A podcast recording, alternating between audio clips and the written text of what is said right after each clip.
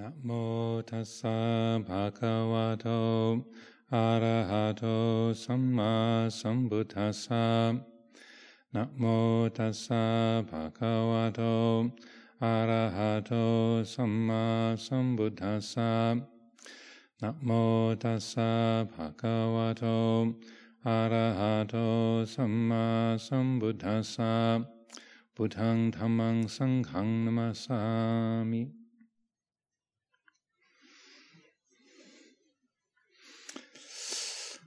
This is the first time I've been back in this seat since February or March of this year. So I've been very, uh, very, very, very happy indeed to listen to Luang Por Sumedho's Dhamma talks. Very enjoyable to be a student and to to be able to soak up his great wisdom. Uh, but uh, uh, uh to uh, today. Um, he was uh, a bit depleted, but uh, a bit weary, so uh, he uh, declined to give a Dhamma talk this afternoon. So uh, it's created the occasion for myself to come on, come up onto the Dhamma seat and to offer a few reflections. as people know, this is the anniversary of Luang Por Chah's birth, 103 years ago, 1918 in Ban Gor village in uh, Ubon Ratchathani province, northeast Thailand. Uh, uh, Luang Por uh, Chah uh, Chuang Chot, I think was his uh, family name. He was uh, born one of many brothers and sisters in a, in a uh, northeast Thai subsistence farming family. As a very um, uh, ordinary, a humble birth, but uh, here we are today. Uh, we are uh, living together in this monastery, following this way of life, uh, endeavoring to train our, our hearts, our minds uh, in the, the Dhamma Vinaya established by the Lord Buddha, largely because of the efforts and the dedication and the wisdom of this one person who was born in northeast Thailand over a hundred years ago. So this is a, good occasion to, uh, as I've been saying a few times today, to reflect upon Luang Por Chah's teachings and uh, our the legacy that we have received, our inheritance from him, what he what he has passed on to us in terms of our way of life and the teachings and the mode of practice of Dhamma, and to uh, say look upon his his his life, his presence, and uh, and how it has affected us and how it can continue to, to guide us into the future. Uh, one of the, the, things that crossed my mind, first of all, was uh, one of the readings that I gave today from the little book uh, No Ajahn Chah was a, a dialogue that uh, uh, I was very, very struck by. It's a very powerful statement by, by Luang Por Chah, where a, um, a layperson came to visit him, uh, an elderly person from a different province, and uh, they said, uh, uh, "I'm uh, I'm getting very old, and I haven't uh, got much time left to, to, to live, and this is an opportunity for me to come and receive some teachings. Can you share some some some dhamma to briefly to to help me?" Uh, you know, because my my life is coming to an end. I'm quite aged, and so I'd like uh, I like your advice. And uh, Luang Por Chah apparently spoke uh, to, her, to her very, very strongly and said, you know, what are you talking about getting old, and dying? Um, there's nothing here, just these, uh, there, there's no person here, there's, there's just these elements uh, come together that will come apart. Uh, I'm paraphrasing here, I haven't memorized the, the passage. But then he, he, uh, he made this, this very powerful statement that sticks in my mind and is kind of relevant when celebrating a birthday. he said, uh, Those who speak of birth and death are talking in the language of ignorant children. just, just that much. Uh, it says it says so much. It's such a, a, powerful statement, a declaration. Those who speak of birth and death are talking in the language of ignorant children. So it, uh, and it was a, a, a, a, teaching that he was giving to be of, of great benefit to this this person, and uh, but he's also speaking from the heart. He's speaking from direct experience, direct knowledge, direct understanding of of the way things are, and in that uh, in that speaking, he is uh, say putting forth that uh, perspective that really uh, Dhamma is unborn, undying, and um, the Dhamma is the fundamental reality. Don't attach to this body, this personality, this this name, this life uh, uh, uh, that you've been calling yours. It's not what you are. It never has been, and, and, never will be. So let go. Don't well, don't hang on to it. Don't even don't try to hang on to it because it can't be held on to. So wake up. so uh, with that teaching in mind, then to talk about Luang Por Chah's birthday and his passing away, um, it seems a uh, a little bit out of place. But another of the readings that uh, I gave today was um, where uh, uh, the, the, very last reading I gave before the mealtime, um, one of the, his Western disciples had been uh, reciting to him, translating the Heart Sutra, which is all about the, empty, the, the emptiness of the five khandhas, been translating that for, for Luang Por into Thai so that you know Luang Por Chah could understand it. Uh, and Luang Por Chah said, uh, said, you know, and uh, uh this is uh, a profound teaching, but also there's you know there's the, there's no bodhisattva, no Buddha either. And then speaking in these um, very uh, say profound terms, but he said, but the, the, final point that he made was, but even though we can say you know no bodhisattva, no Buddha, no uh, no emptiness either, that uh, uh, yeah, we have to use language. We need to use conventions. We need to use ideas and words in order to communicate. So even though there is that ultimate perspective, then uh, like giving a Dhamma talk right now, using words, we use these conditioned forms to help the heart to awaken to that fundamental unconditioned reality. And that's, uh, in a way, very, very characteristic of Luang Por Chah's uh, style, his mode of, of teaching, and his mode of being, that he was very, uh, uh, very much awake to that fundamental, uh, timeless, unborn, undying reality. But yet, uh, at the same time, he was extremely grounded. He was very, very attentive to the material world, extraordinarily observant. He was able to to read situations, read people's moods, and and to uh, uh, to discern what's an appropriate thing to, to do or to say or to, what way to guide things moment by moment. He was extraordinarily attuned to the qualities of the material world and the, the people around him and the, the needs of the, the people around him. So that mixture uh, of of uh, liberated wisdom, uh, uh, that quality of uh, Lokuttara Panya, supramundane wisdom, or you can say the quality of vijja, uh, awakened awareness, and then also the quality of uh, of conduct uh, that is perfectly attuned to the situation, that mindfulness and wisdom that that uh, di- discerns and, and, guides what's the, the right thing to say to be helpful to a person, or what's the appropriate way to to um, say, steer things that's going to be of most benefit to, to, to most people in that situation. So there's uh, an understanding of convention and the use of convention, and also an understanding of that which is beyond convention, that which is, say, that that which is transcendent, or that which is uh, liberated, and he would use this, this, combination of terms, kong samut for uh, the conventional truths or conventional things, samuti satcha, the conventional truth, and kong vimut, samut and vimut works very well in Thai. Vimutti being liberation, and that uh, he would. Uh, uh, point out how you, in order to know liberation, you have to understand convention. In order to understand convention and use convention skillfully, you need to know liberation.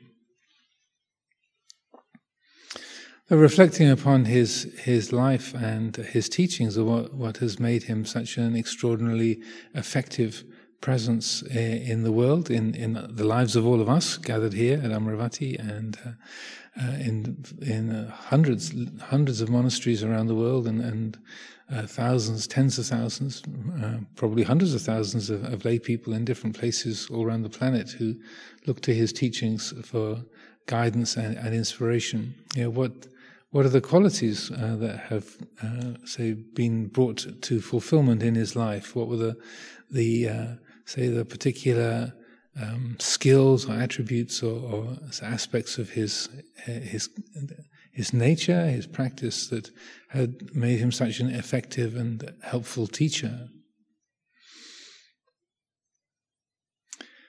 Or reflecting on this today, um, even though he had a number of teachers, different forest monks uh, of his time, um, uh, Luang Por Kinaree um, and Luang Por Tongrat were, were uh, local forest monks in the in the Ubon area. They were both out of the Mahanikai lineage of, of uh, the monastic order in Thailand.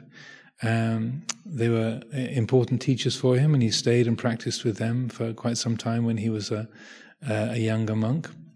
Uh, and then Luang Por Mun, of course, uh, his uh, the great ajahn of that uh, of that time in the forest tradition was um, from a different lineage, so uh, from the Dhammayut lineage, and Luang Por Chah only spent a few days with him, but his time with, with Luang Por Mun was extraordinarily uh, powerful and illuminating. So he did have these these teachers and people who were his guides, but in reading his um, his his Dhamma desanas and then being around people who've practiced with him, my own experience of being with him, though limited though that was, even though I lived in Thailand for, for two years in the late 70s, but I was mostly uh, different monasteries, so I only spent about three weeks altogether in, in Ajahn Chah's company in that, that two year period. Uh, not, not uh, yeah, certainly not a month uh, in his his company. So I wasn't physically with him that much. But uh, my own experience of being with him and that of, of, others being with him, and if you read his teachings, listen to his teachings, then it, it uh, becomes apparent that uh, uh, mostly he learned from his own experience. He he did have uh, did have teachers, but a, a huge amount came from his own um, powers of investigation uh, and wise reflection. He had an extraordinarily um, reflective, a, a, mind blessed with a lot of curiosity, wanting to understand things. On the, the, the negative side of that, it would mean that he, he doubted a lot. He would get caught up in a lot of, of doubt and anxiety and um, could get really fretful and worried and, and, tortured by doubts. But on the positive side, it, brought a, a, tremendous quality of wisdom. There's that mind that's always trying to understand uh, how things are working and seeing things from different angles. So, um, if you if if you consider that aspect, um, that kind of ability to think outside the box, as they say, just seeing things from different perspectives, different points of view, not just following along with uh, a uh, uh, so an inherited uh, take on things, or just what the people around him believed, or what they did, or what they took to be important, or true, or right. He had the kind of mind that was curious. So, well, why is that true? Or you know, how do you uh, how do you know that? Or where does that come from? Or well, just because they they say that, uh, how do we know that that's that's valid? How do we know that that's true? What's what's that backed up by? And uh, I feel if you if you read the the suttas, you look at the life of the Buddha uh, that the, the Lord Buddha himself had a very, very similar character that was able to think outside the box. Before his enlightenment, uh, just the very fact of his turning away from the path of, of uh, self mortification, the, the attakilamathanuyoga, the, the kind of ascetic path was absolutely standard amongst meditators and yogis in his time that the, the Buddha had that uh, as a bodhisattva uh, before his enlightenment. He had that ability to to question. Well, okay, this is what everybody does, but why do we do this? we we say that this is important or valuable. We say that this is helping to burn off bad karma, but is it? Does it? How does that work? Um, and uh, the, in the, this uh, very powerful passage where he's been reflecting on his austerities, he's actually sort of keeled over and, and, and fainted from exhaustion and just uh, from weakness, from malnutrition and, and exhaustion. And uh, he reflects, you know, uh, I know the limit to which feeling goes. You know, I've felt as much pain as it's possible for this human system to feel, but still, even though I can, I can feel as much pain as it's as it's possible for a human being to feel, still, that that isn't liberating in and of itself. That that that's that's not something that's leading towards greater understanding, greater liberation. So, wh- why do I think that this is somehow purifying or somehow tr- uh, transformative or will lead to transcendence? So that same kind of of capacity to challenge um, the uh, sort of uh, received knowledge or the, the assumptions of the society around or the, the belief systems of the, the people around.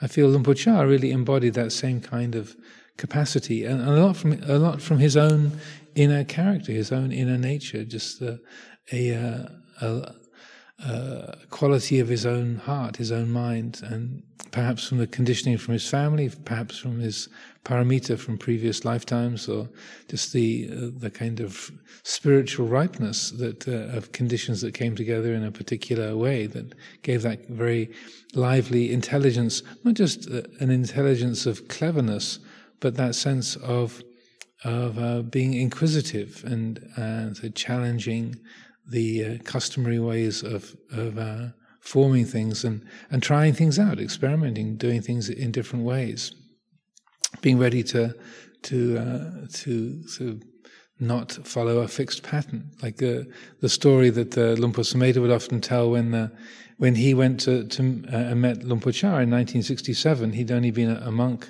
a bhikkhu, for a few months, and uh, he he wanted to train under the uh, under the Vinaya discipline, and the, the, monastery where he'd been living was mostly meditation, or strict meditation monastery, but they, they didn't emphasize communal living or, or, or the Vinaya discipline so much, and he wanted to to to learn from a, a Vinaya master and to be able to to sort of broaden his scope of his monastic training.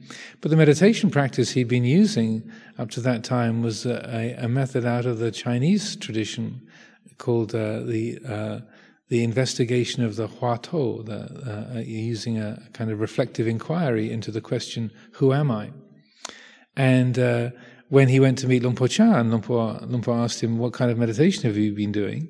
Through a translator, this monk uh, um, who had uh, taken Ajahn Sumedho, or the young Bhikkhu Sumedho, to meet uh, Ajahn Chah, could translate into English. And uh, uh, Ajahn Sumedho described his practice, and, and he was expecting Luang Por Chah to say, Well, don't do that, you should follow my method instead.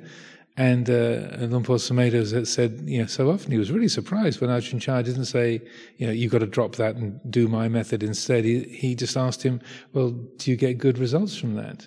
And uh, he said, yes, uh, I do. You know, this, uh, I, I, find it's very, uh, very helpful in this way, in this way, in this way, and it, it brings a lot of clarity and wisdom. And, and so to his astonishment, Chah just said, okay, we'll just carry on doing that. And then a, a while later, sometime later, when um, uh, he'd uh, been living at Wat Pah Pong for a, a, few years, I believe, he asked Ajahn Chah, you know that practice I told you about that, using the, the, the, the question, who am I, and making that a, a central part of the practice to, to develop wisdom. Had you ever heard of that kind of practice before? And Luang Por said, no. Never heard of it. And he said, well, well, how come you were happy for me to do that? And he said, well, you know, your experience was that it was beneficial for you. So, you know, who, who was I to say that it wasn't any good? Uh, so, you know, you'd found benefit from it. So why would I, uh, sort of stand in the way of that? Because you know, your experience was that it was, uh, it was, uh, productive of helpful qualities. Uh, and also, and he also said, but also I knew that the particular form of meditation practice, that's only one tiny piece of living in a monastery. And he said, yeah, I knew that mostly what you'd learn from Wat Pah Pong is you know, dealing with the, the, the climate, with the diet, with living with other monks, with having to, to deal with, with disease and, and uh, discomfort and all the ups and downs of, of living in a community. So, you know, that uh, I also knew that that was also uh, going to be the largest part of what you were learning from.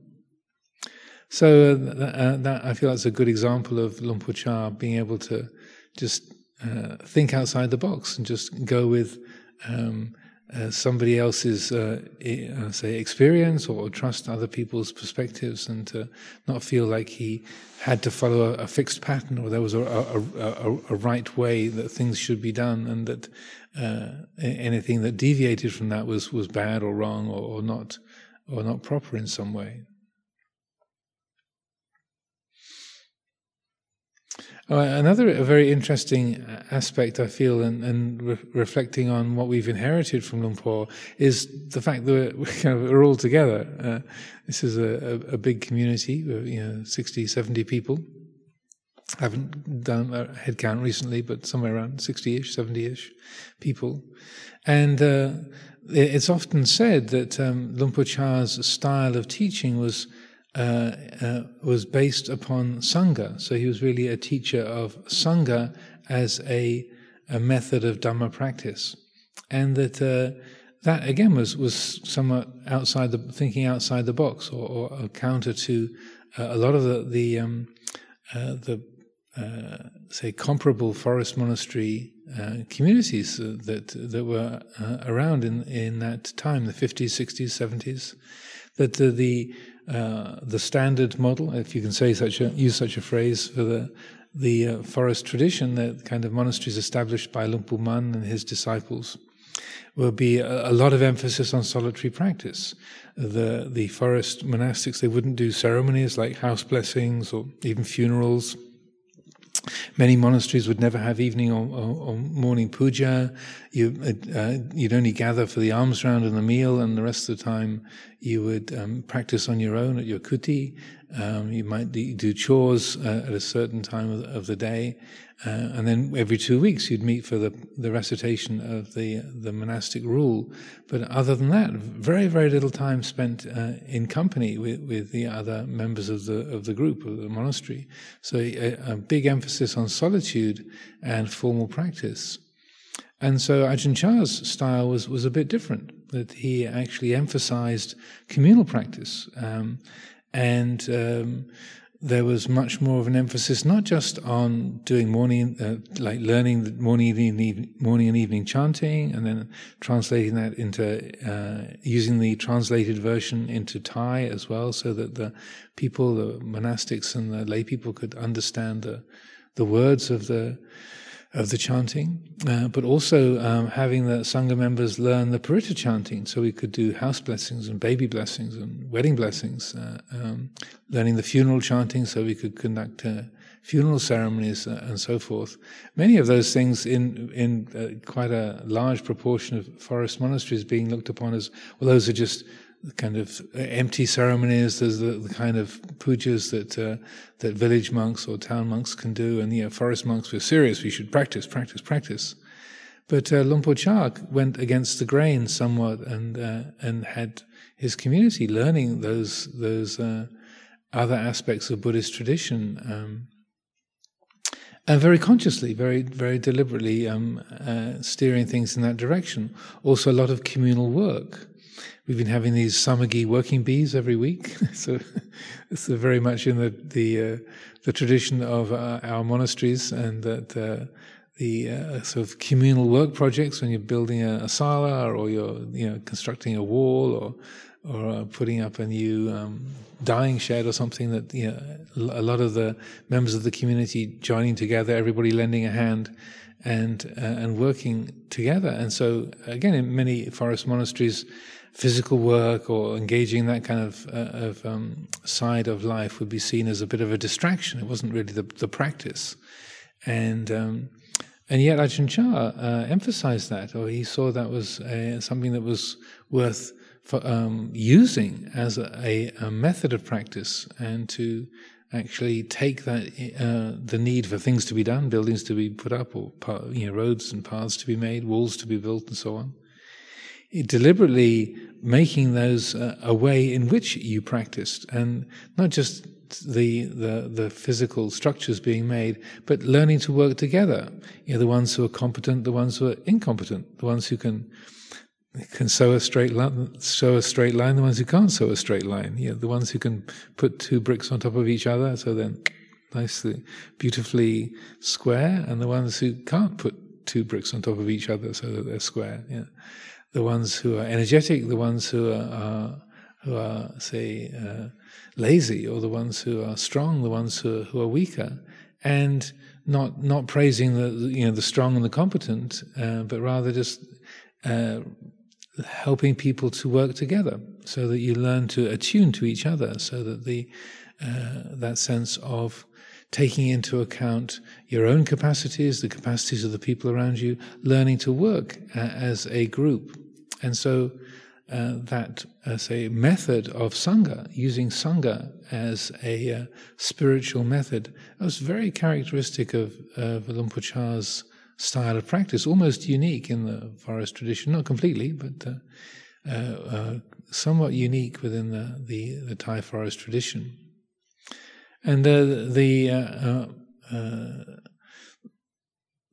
the source of that, uh, as I understand it, uh, the story's been told many, many times, is how when uh, when the young Ajahn Chah was a, a Tudong monk, when he was wandering, um, most of the time he would be by himself, following that same kind of mode of practice of the Ajahn Mun style. He would uh, he would wander through the countryside. He'd find a convenient place in a forest or on a, a mountainside to hang up his his glot, his sort of large umbrella and mosquito net, and camp out, and then go into the village, local village for, for alms food in the mornings, and but spending most of his days and nights practicing meditation by himself. But every so often, uh, uh, for various reasons, he needed to go into a, a, a, a monastery and spend time with other sangha members, uh, other monks and, and novices, and uh, and uh, he he noticed that when he was by himself, his practice or his, his mind states could be very, very clear and bright, very peaceful, uh, and he could he would put great effort into his meditation and would learn a lot uh, from the, the practice. But then when he was uh, with other monks and novices, then he'd get impatient, he'd get critical, he'd get upset and and feel angry and you know frustrated and.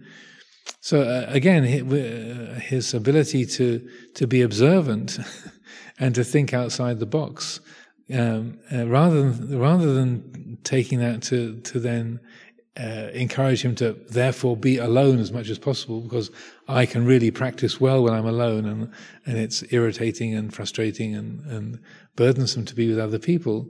Instead, what he he uh, the way he, his mind held it was well, okay, well being by myself that's easy. I can uh, uh I can uh, be peaceful, I can be concentrated, I can be very, very happy, uh, and I can look like I'm making a lot of progress. But if I'm losing my temper as soon as, soon as I'm back in a monastery with other other monks, uh, if I'm getting uh, critical and uh, upset by the poor standard of, of Vinaya discipline, or that the the um, incompetent uh, chanting that they the people don't chant as well as I do, or they can't sit and meditate as long as I can, or they uh, they're not as knowledgeable about the the Vinaya rules as I am. Said, if I'm getting upset and irritated, frustrated and, and angry um, with with people, then that's showing that I've still got a lot of learning to do. So he uh, uh he decided that he would make uh, a, a, a conscious effort to live with other people and to make that the environment that he learned from because he could he saw that you know, that's where the friction is and that's where the wisdom will arise is from that friction and difficulty just following the the the, the path of least resistance even though it's very enjoyable and wholesome qualities uh, seemingly coming forth from that if there's a lot of unfinished business that is being avoided then that's that's not going to be helpful in the long run. So he deliberately uh, steered his his own practice, and then when he began to to teach the the structure of his own monastery and and the branch monasteries that grew up from that, he deliberately structured those around people being together, working together, uh, developing a, a relational practice rather than emphasizing a, a huge amount of, of, solitude. So um, that I feel is uh, one of the reasons why there are you know, 300 and some odd um, uh, branch monasteries in Thailand and around the world. I'm not, I'm not, sure what the, the precise count is now. I think there's about 340 in Thailand and about another 35 or 40 around the world now. Anyway, a lot. uh, but uh, uh, one of the reasons I feel that uh, things have spread in this way is that there was that emphasis on sangha and uh, that quality of communality. It's also it, it makes it uh, much more um, say, uh, welcoming and uh, in wouldn't say human, but uh, there's a, a, a, softness, there's a, a, kind of, um, uh, say, I like Luang Por Sumedho would use the word a conviviality. There's there's a quality of of joyfulness in living together, working together. I mean, we can irritate each other and annoy each other, but um, the the a way of life based upon uh, be alone, be alone, practice, practice, practice, in emphasizing solely emphasizing formal practice and solitude. There's not that many people that can really live that way and that can uh, can really benefit greatly from that kind of lifestyle. That's it's uh, it's very uh, it's very demanding. If it can be used, then it can bring great uh, great positive results.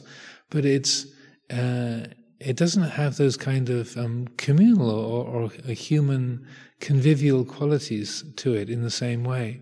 And I feel that uh, one of the the things that drew uh, Luang Por Sumedho to, to train with Ajahn Chah and what he found in his monastery was that sense of I could do this for a lifetime. This is there's a there's a kind of a, a, a communal spirit. There's a sense of of uh, of uh, friendship, kalyanamitta, of kind of spiritual warmth and connectedness, even with the monks that are irritating. There's a sense of, of family and uh, and togetherness that is uh, very very powerful, very supportive, and something that is is delightful. Um, so there's a couple of aspects of that that I think are, are really helpful, along with things like you know, physical work, uh, working together and chanting together, meditating together. Um, also, the uh, there there's the um, the aspect uh, that the uh, Luang Por emphasized of uh, the the duties around the monastery, people taking uh, taking responsibility for the different uh, aspects of the, the living spaces and the robes and the, you know the um, uh, you know, looking after all of the, the, the cleaning and tidying, uh, looking after the place, but also looking after each other. So he really emphasized not just the kichawata or the sort of the monastery duties looking after the place, but also the acharya wata, so that there's very much a kind of family, parent, child, elder, younger uh, bond that he encouraged. Uh, again, not to criticize the sort of be alone and, and do formal practice uh, mode, but uh, Chah very consciously encouraged that sense of the juniors looking after the seniors, that the, uh, someone coming into the, the monastery as a, as a junior, uh, uh, like a young anagarika or anagarika or uh, samanera, uh, a young monk coming into the, the training, to be taught to, to look after the, the elders, to be um, uh, taking care of, let's say, the, when uh, an elder gets up from their seat to pick up the sitting cloth and fold it for them, or, or if you're sitting somewhere um, talking with your friends and an elder comes into the, the to the into the space or joins you, then you would immediately sort of uh, sit down in a lower place so that the elder could be sitting in a in a higher place. Um, these kind of little uh, details of respecting how you fit together in the family, you know, who's elder, who's younger, and then also the, the elders looking after the needs of the, the juniors, being ready to, to teach people how to sew or how to carry their bowl or how to wash their, their robes, um, uh, and uh, to uh, how to how to meditate, yeah, how to chant, how to to you know, study the scriptures, and, and so on and so forth. So very much a kind of family environment um, uh, uh, and uh, a warmth a, and a supportiveness that that that comes from that. So it was very consciously and deliberately developed by Luang Por Chah. Um, and you're paying respects. We're also known, I understand, we're known as the bowing sangha because we do a lot of bowing, not just to, to shrines, but you know, bowing to each other. And when when um, a, a, a, junior person would come to visit a senior person, and they would bow, always bow to them when they arrive, bow to them when they leave, as well as as well as bowing to the shrine. And then when we go into our, our dwelling, then we bow to the shrine when we arrive. We bow to the shrine before we leave. Um, so uh, again, that sense of of um, say uh, recognizing your role, your position in the in the community, in the in the sasana, and uh, a constant recollection of that. And I feel that's that uh, in many and various ways, that style of practice is supporting that relational quality of, of Dhamma and our uh, are living as a part of a, of a larger body. So the word Sangha means like the unified assembly, that which is together. And to really be a Sangha, rather than just a collection of individuals who all happen to be living in the same area, to really be a, a, a Sangha, uh, you know, Luang Por developed you know, these many different skillful means to help that quality of communality be, be developed and be a real spiritual method, uh, something that was quite uh, deliberately a part of, of, the training. And because he could see the, the, the beneficial results that came from that, that uh, there's a, a, kind of a radical unselfishness and also um, a, a, supportiveness that, uh, you know, the supportiveness coming to you and an unselfishness within you that is uh, is developed in that way that you just don't think of yourself first. you know that you're you're very consciously living as a, a part of a of a larger group, and there's a um, a way that that undercuts the habits of, of self view uh, and self concern and egotistical thinking that are, are so common. Uh, for us as, as human beings, and it's so helpful for those to be understood and to be let go of.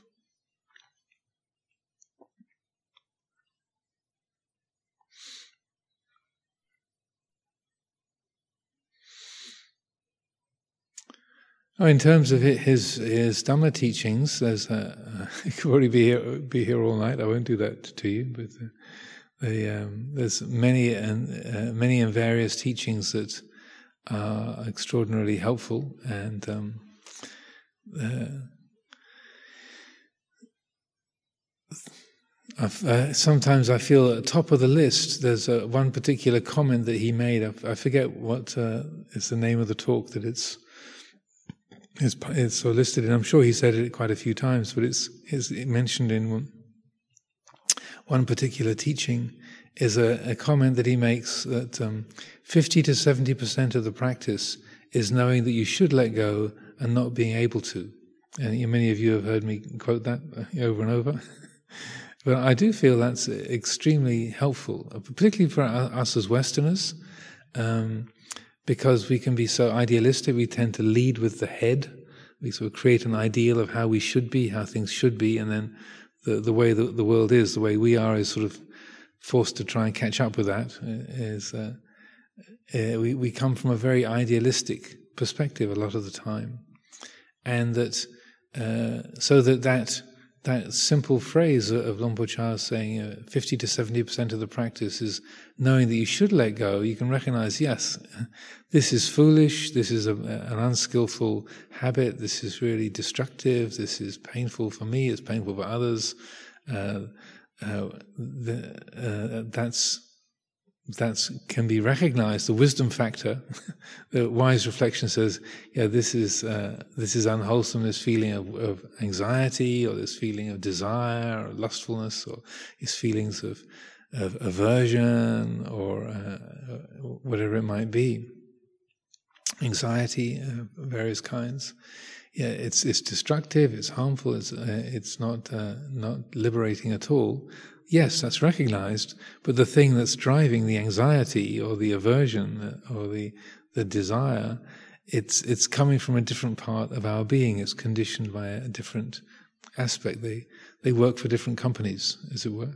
they, they they function in different ways, and so that uh, that uh, isn't just an excuse for being uh, lazy or for, for not caring, but it's recognizing that, yes, we can see that this is unskillful and unwholesome and, and needs to be uh, uh, worked on and, and uh, let go of, but that r- simply recognizing that, that doesn't, uh, in and of itself, uh, the under undercut or, or doesn't it doesn't cut through the the the things that are driving it, the the the the, the structures that support that urge, uh, that's coming from a different place, and so that uh, it's a um, it's a way of recognizing uh, that the habits of attachment uh, the kilesa, those the, the, bonds driven by ignorance, they are uh, they're very powerful. They're very deeply rooted,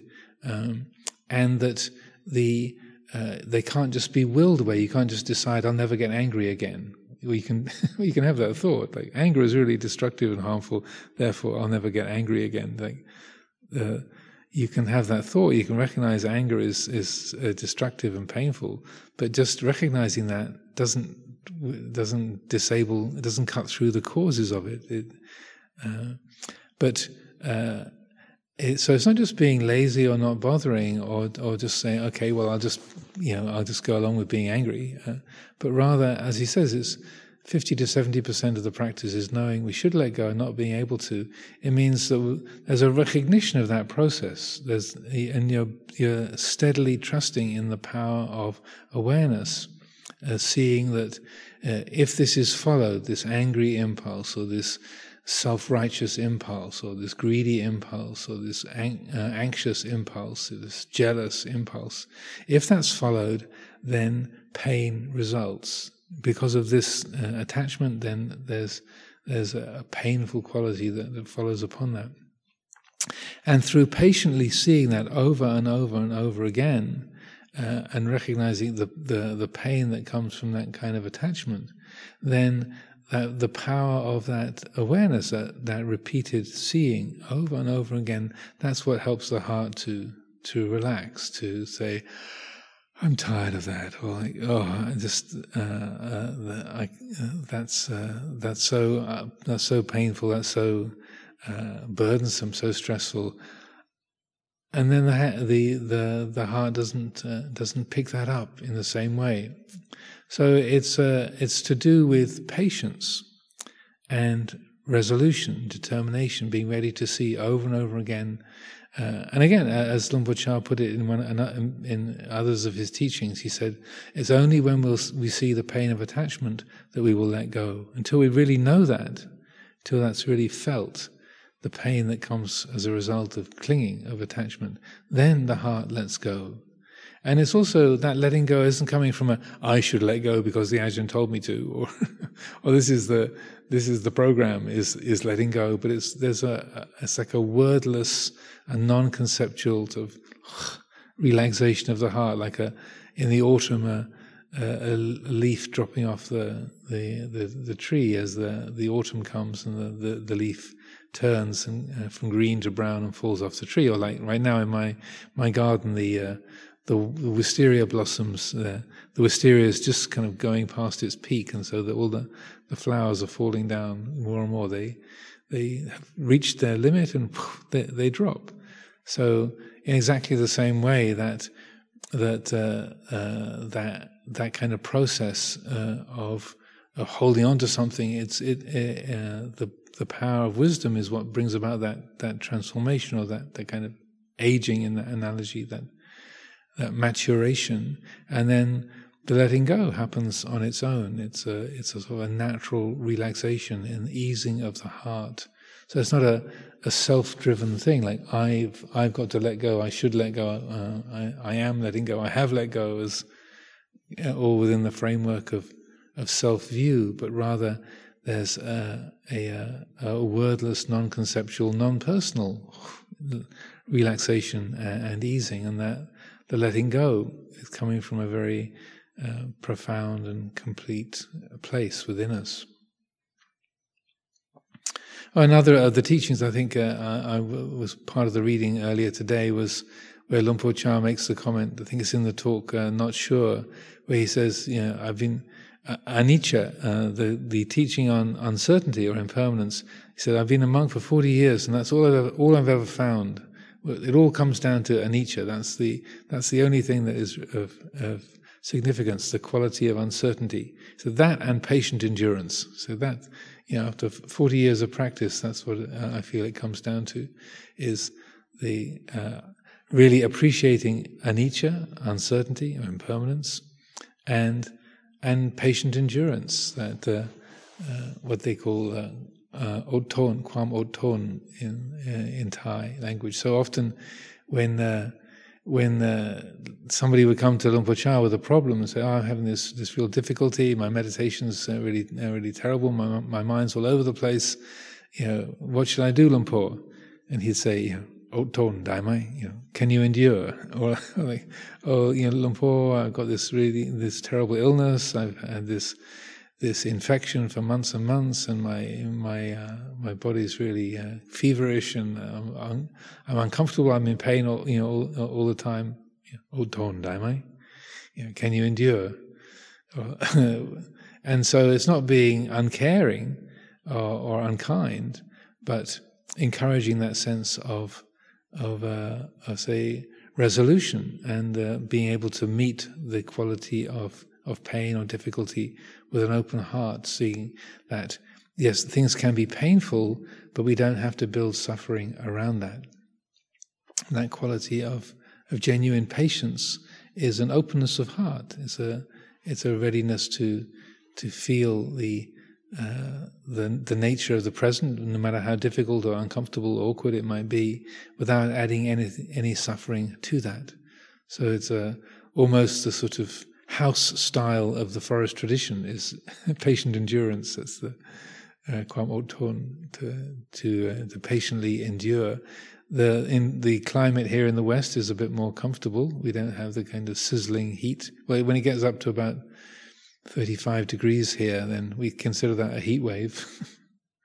but uh, Thailand gets a, a, lot hotter and steamier than that. Uh, and we don't have so many sort of ants or mosquitoes or poisonous scorpions uh, and uh, centipedes and such like snakes. Um, it's a much more benign environment, much more gentle environment. But still, the the um, uh, the challenges of um, uh, of life still come along. We uh, fi- we find that there are still a lot of uh, uncomfortable things, a lot of physical discomfort, illnesses, or mind states uh, social uh, awkwardnesses and pressures, we um, still have uh, uh, a lot of dukkha to deal with. And so that same spirit of of patience, patient endurance, can we turn towards that that unwanted feeling, that, that discomfort, that difficulty, and and uh, open the heart to it to recognize here it is. And then its partner is is the insight into anicca, which is no matter how solid or, or substantial this appears to be, or how repeated it appears to be, it has to be impermanent. it, it is something that's that's uh, in a state of change. It can't be solid and permanent. It, it, that's impossible. And similarly, the uh, reflection on anicca as uncertainty, that uh, that is, uh, uh, as uh, in that, that teaching, and over and over again, he would emphasize this is the, the core, uh, the uh, process of developing wisdom. you know, this is the, as he said, uh, not sure the standard of the the noble ones. This is that the, the gateway to wisdom is that moment by moment uh, embodiment of the insight into uncertainty or impermanence. As he uh, as he would say, that whenever you have a, a, an experience, whether you like it or you dislike it, whether it's expected or unexpected, just tell yourself it's not a sure thing. You know, when you say, "Oh, this is great," not a sure thing. This is awful, not a sure thing. This is just what I wanted, not a sure thing. This is just exactly what I didn't want. It's not a sure thing. Uh, that way of bringing uh, wise reflection to the mind's judgments, its opinions is what it calls beautiful or ugly, right or wrong. It's uh, applying that kind of wise reflection on uncertainty. It uh, immediately puts into perspective the, the habits of the mind. When it calls something good, it can't be absolutely good. When it calls something bad, it can't be absolutely bad. It's revealing that, well, that's from this particular perspective, in this particular moment this particular set of, of senses say this is beautiful, or that's ugly, or this is right, that's uh, this is a, good thing, this is a bad thing. So, well, that uh, that can only be a relative truth, uh, and so then it uh, enables the mind, the heart, to hold things in a much clearer and uh, and uh, say valid perspective.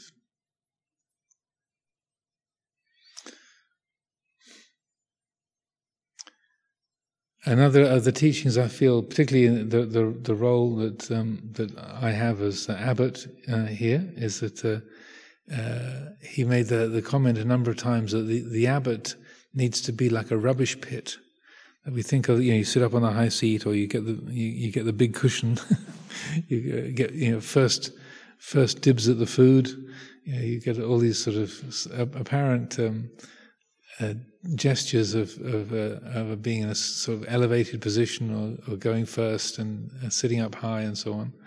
That they, that being in a, uh, that role can have these these insignia of uh, being kind of exalted or special or high. He says, but really, the the most important thing about being an abbot and the, the way to work most effectively as an abbot is to be a rubbish pit and uh, in uh, some of you might, might know or have heard this described before. In, and it was the way it was when, when I first lived in, in northeast Thailand in the late 70s. In a monastery or in the village, they'd have a, a, a big pit that was about maybe two or three meters across and three or four three or four meters deep. And uh, before the advent of plastic and, and, things that wouldn't decay, you could throw all your rubbish into the pit, and it, you could throw it in for months and months and months, and it wouldn't fill up because the, the banana leaves or the mango skins or whatever they would they would rot down. So you could keep throwing stuff into the pit, and it would never fill up. It would just things would rot away sort of naturally and slowly, steadily. So Luang Por Chah's uh, image of the the, the appropriate um, say, characterization of the abbot as a as a pit. I mean, also that uh, he would be deliberately saying something like that to, because it's exactly what people don't think of as the the the Jawat, the kind of head of the monastery. It would seem to be quite insulting. But he said, you know, on, on a on a real human level, that's what we you need to do is to to be that space which receives all the rubbish of, of the people around you and the rubbish of your own mind or your own urges of love and hate and jealousy and fear and, and uh, aversion, irritation, laziness, uh, egotism, and so on. That that that space which receives all of the kind of rubbish, uh, uh, whether it's coming from your own mind or the the the, the people around you, uh, just to be receiving that, and no matter how much is poured into the space, the space doesn't fill up, and so that I've found is a really um, a helpful image, uh, not trying to make people feel bad or thinking that you know I regard all of my contacts with everybody here as, as rubbish. not at all, but uh, in terms of that openness and receptivity, and, and also not being filled up by what gets sort of dropped into the space, but just that uh, no matter how much is dropped in, it, it's all received and, and digested. It can all be uh, absorbed in that way. So I found that that's a, a helpful image to bear in mind.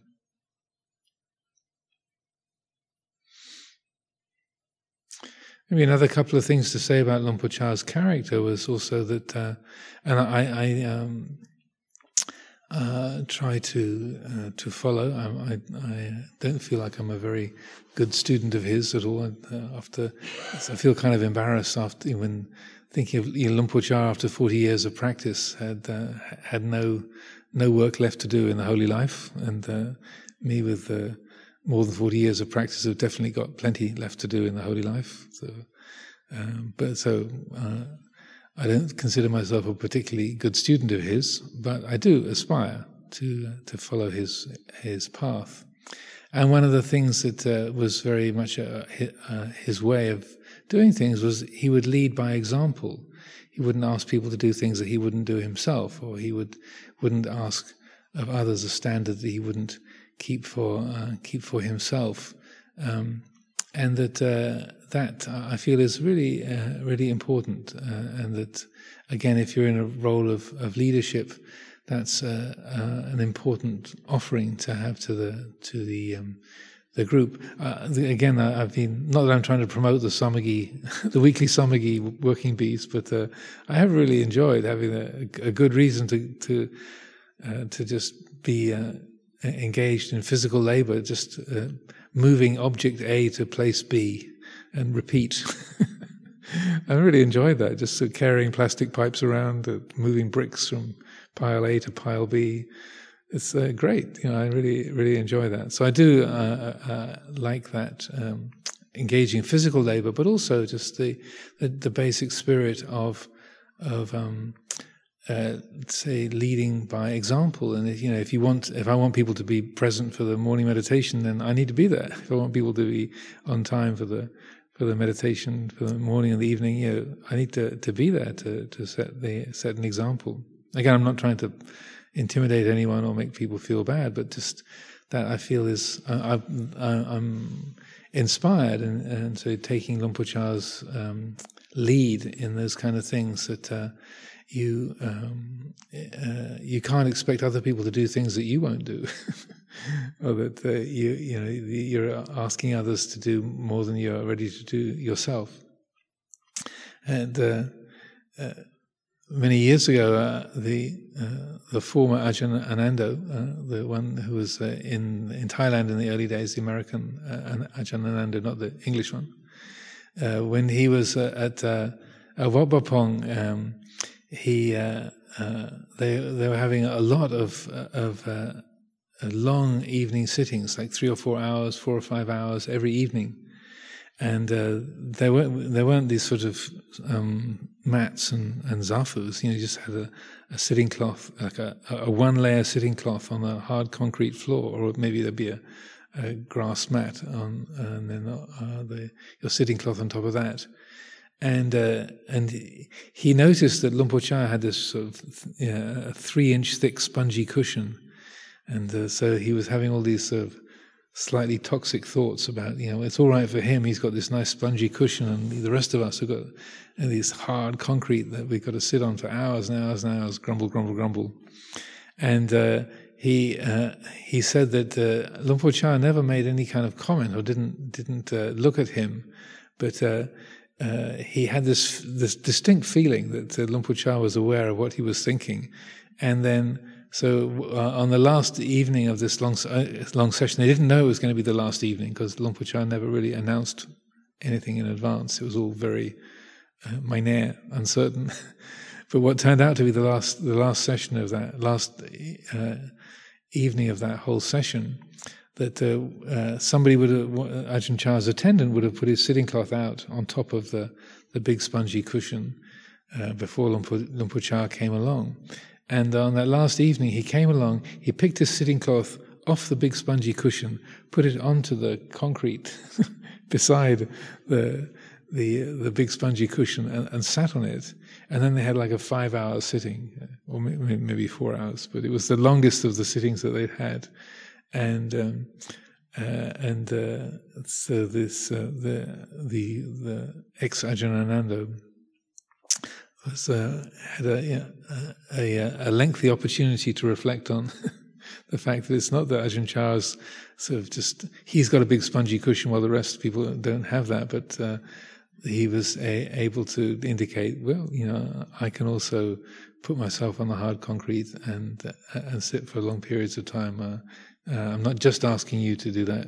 Uh, I can, you know, I'm happy to do that as well. So it was a, a another small instance of that. Also, talking maybe the last thing to say is, you know, we we, we uh, and so going back to I was saying at the beginning when I was saying talking about um, you know those who speak of birth and death are talking in the language of ignorant children that uh, and we can hold uh, Luang Por Chah up as an individual and exalt uh, his his memory and uh, have a lot of praise uh, for him as a person. But maybe the last thing to share is how over and over again he would say, "Don't look at me, look at yourself," uh, and he had all kinds of ways that he would indicate that that if you tried to praise him or, kind of uh, were sort of flattering him or, or, trying to get close to him, he would you know, find a way of sort of pushing you away or, or stepping aside and or you know, getting you to to um, to look back at yourself. And that was a, a very very constant theme. He would say, "Look at other people ten percent of the time. Look at yourself ninety percent of the time. Uh, don't look at me. Look at yourself." And that. Uh, or he said, or if someone said, you know, Luang Por, are you enlightened? He said, well, don't ask if I'm enlightened. Ask yourself, you know, why you are not enlightened. So there was that way of, of uh, yes, he was happy to be a, a, a, revered and exalted, loved figure, but he didn't need that. He didn't depend upon the approval or, or adulation, the kind of the affection or love of, of, others. But it was always turning that back to the, the faith and the enthusiasm that arose. He didn't just sort of feed on it himself, but he would say, "Okay, you're enthusiastic, you're inspired, right? Work on yourself. You know, put the attention." in the in the place where it's really going to make a difference. Don't don't look at me. Look at look at yourself. And I feel that's really uh, incredibly helpful advice for for all of us. That uh, it's uh, it's this this life, this body, this mind. This is where we can make a difference, and it's very easy for our attention to to get uh, drawn out to others, to be praising the the ones we like, or criticizing the ones we dislike, or getting really tied up in the in our uh, uh, sort of stories that we, we create about each other. But uh, that that kind of a principle, look at others 10% of the time, look at yourself 90% of the time. Because this is where we can make a difference. And, and we're here uh, at Amaravati Monastery, uh, these monasteries, to to make a difference uh, to uh, to our lives, and, and that if that's going to be achieved, if that's going to be actualized, then we need to pay attention to this life, this mind, this body, and work here. And so that um, that uh, I feel is a is a helpful sort of a final point to to to reflect upon. That uh, yes, we have a revered teacher, Por Sumedho. You know, it's so wonderful to have him here and to be listening to his teachings uh, you know, every week. But exactly the same spirit. If we if we're losing all our energy of looking at Por Sumedho, then we're we're not say, that's so wonderful, that's so wise, that's so helpful, that's so great. But the, if the attention is going out to, to another, then it's also, say, somehow not being uh, focused in the place where it really makes uh, the, the biggest difference, which is on this heart, this mind, uh, this life. So I would encourage us to, um, along with the amisa puja, the gestures of, of um, devotion, um, uh, that are, are, here and say this beautiful shrine with all the flowers and the portrait of Luang Por, along with the Amisa puja. More important is the Patipatti puja, the, the uh, puja carried out through the medium of practice. So I offer these thoughts for consideration this evening.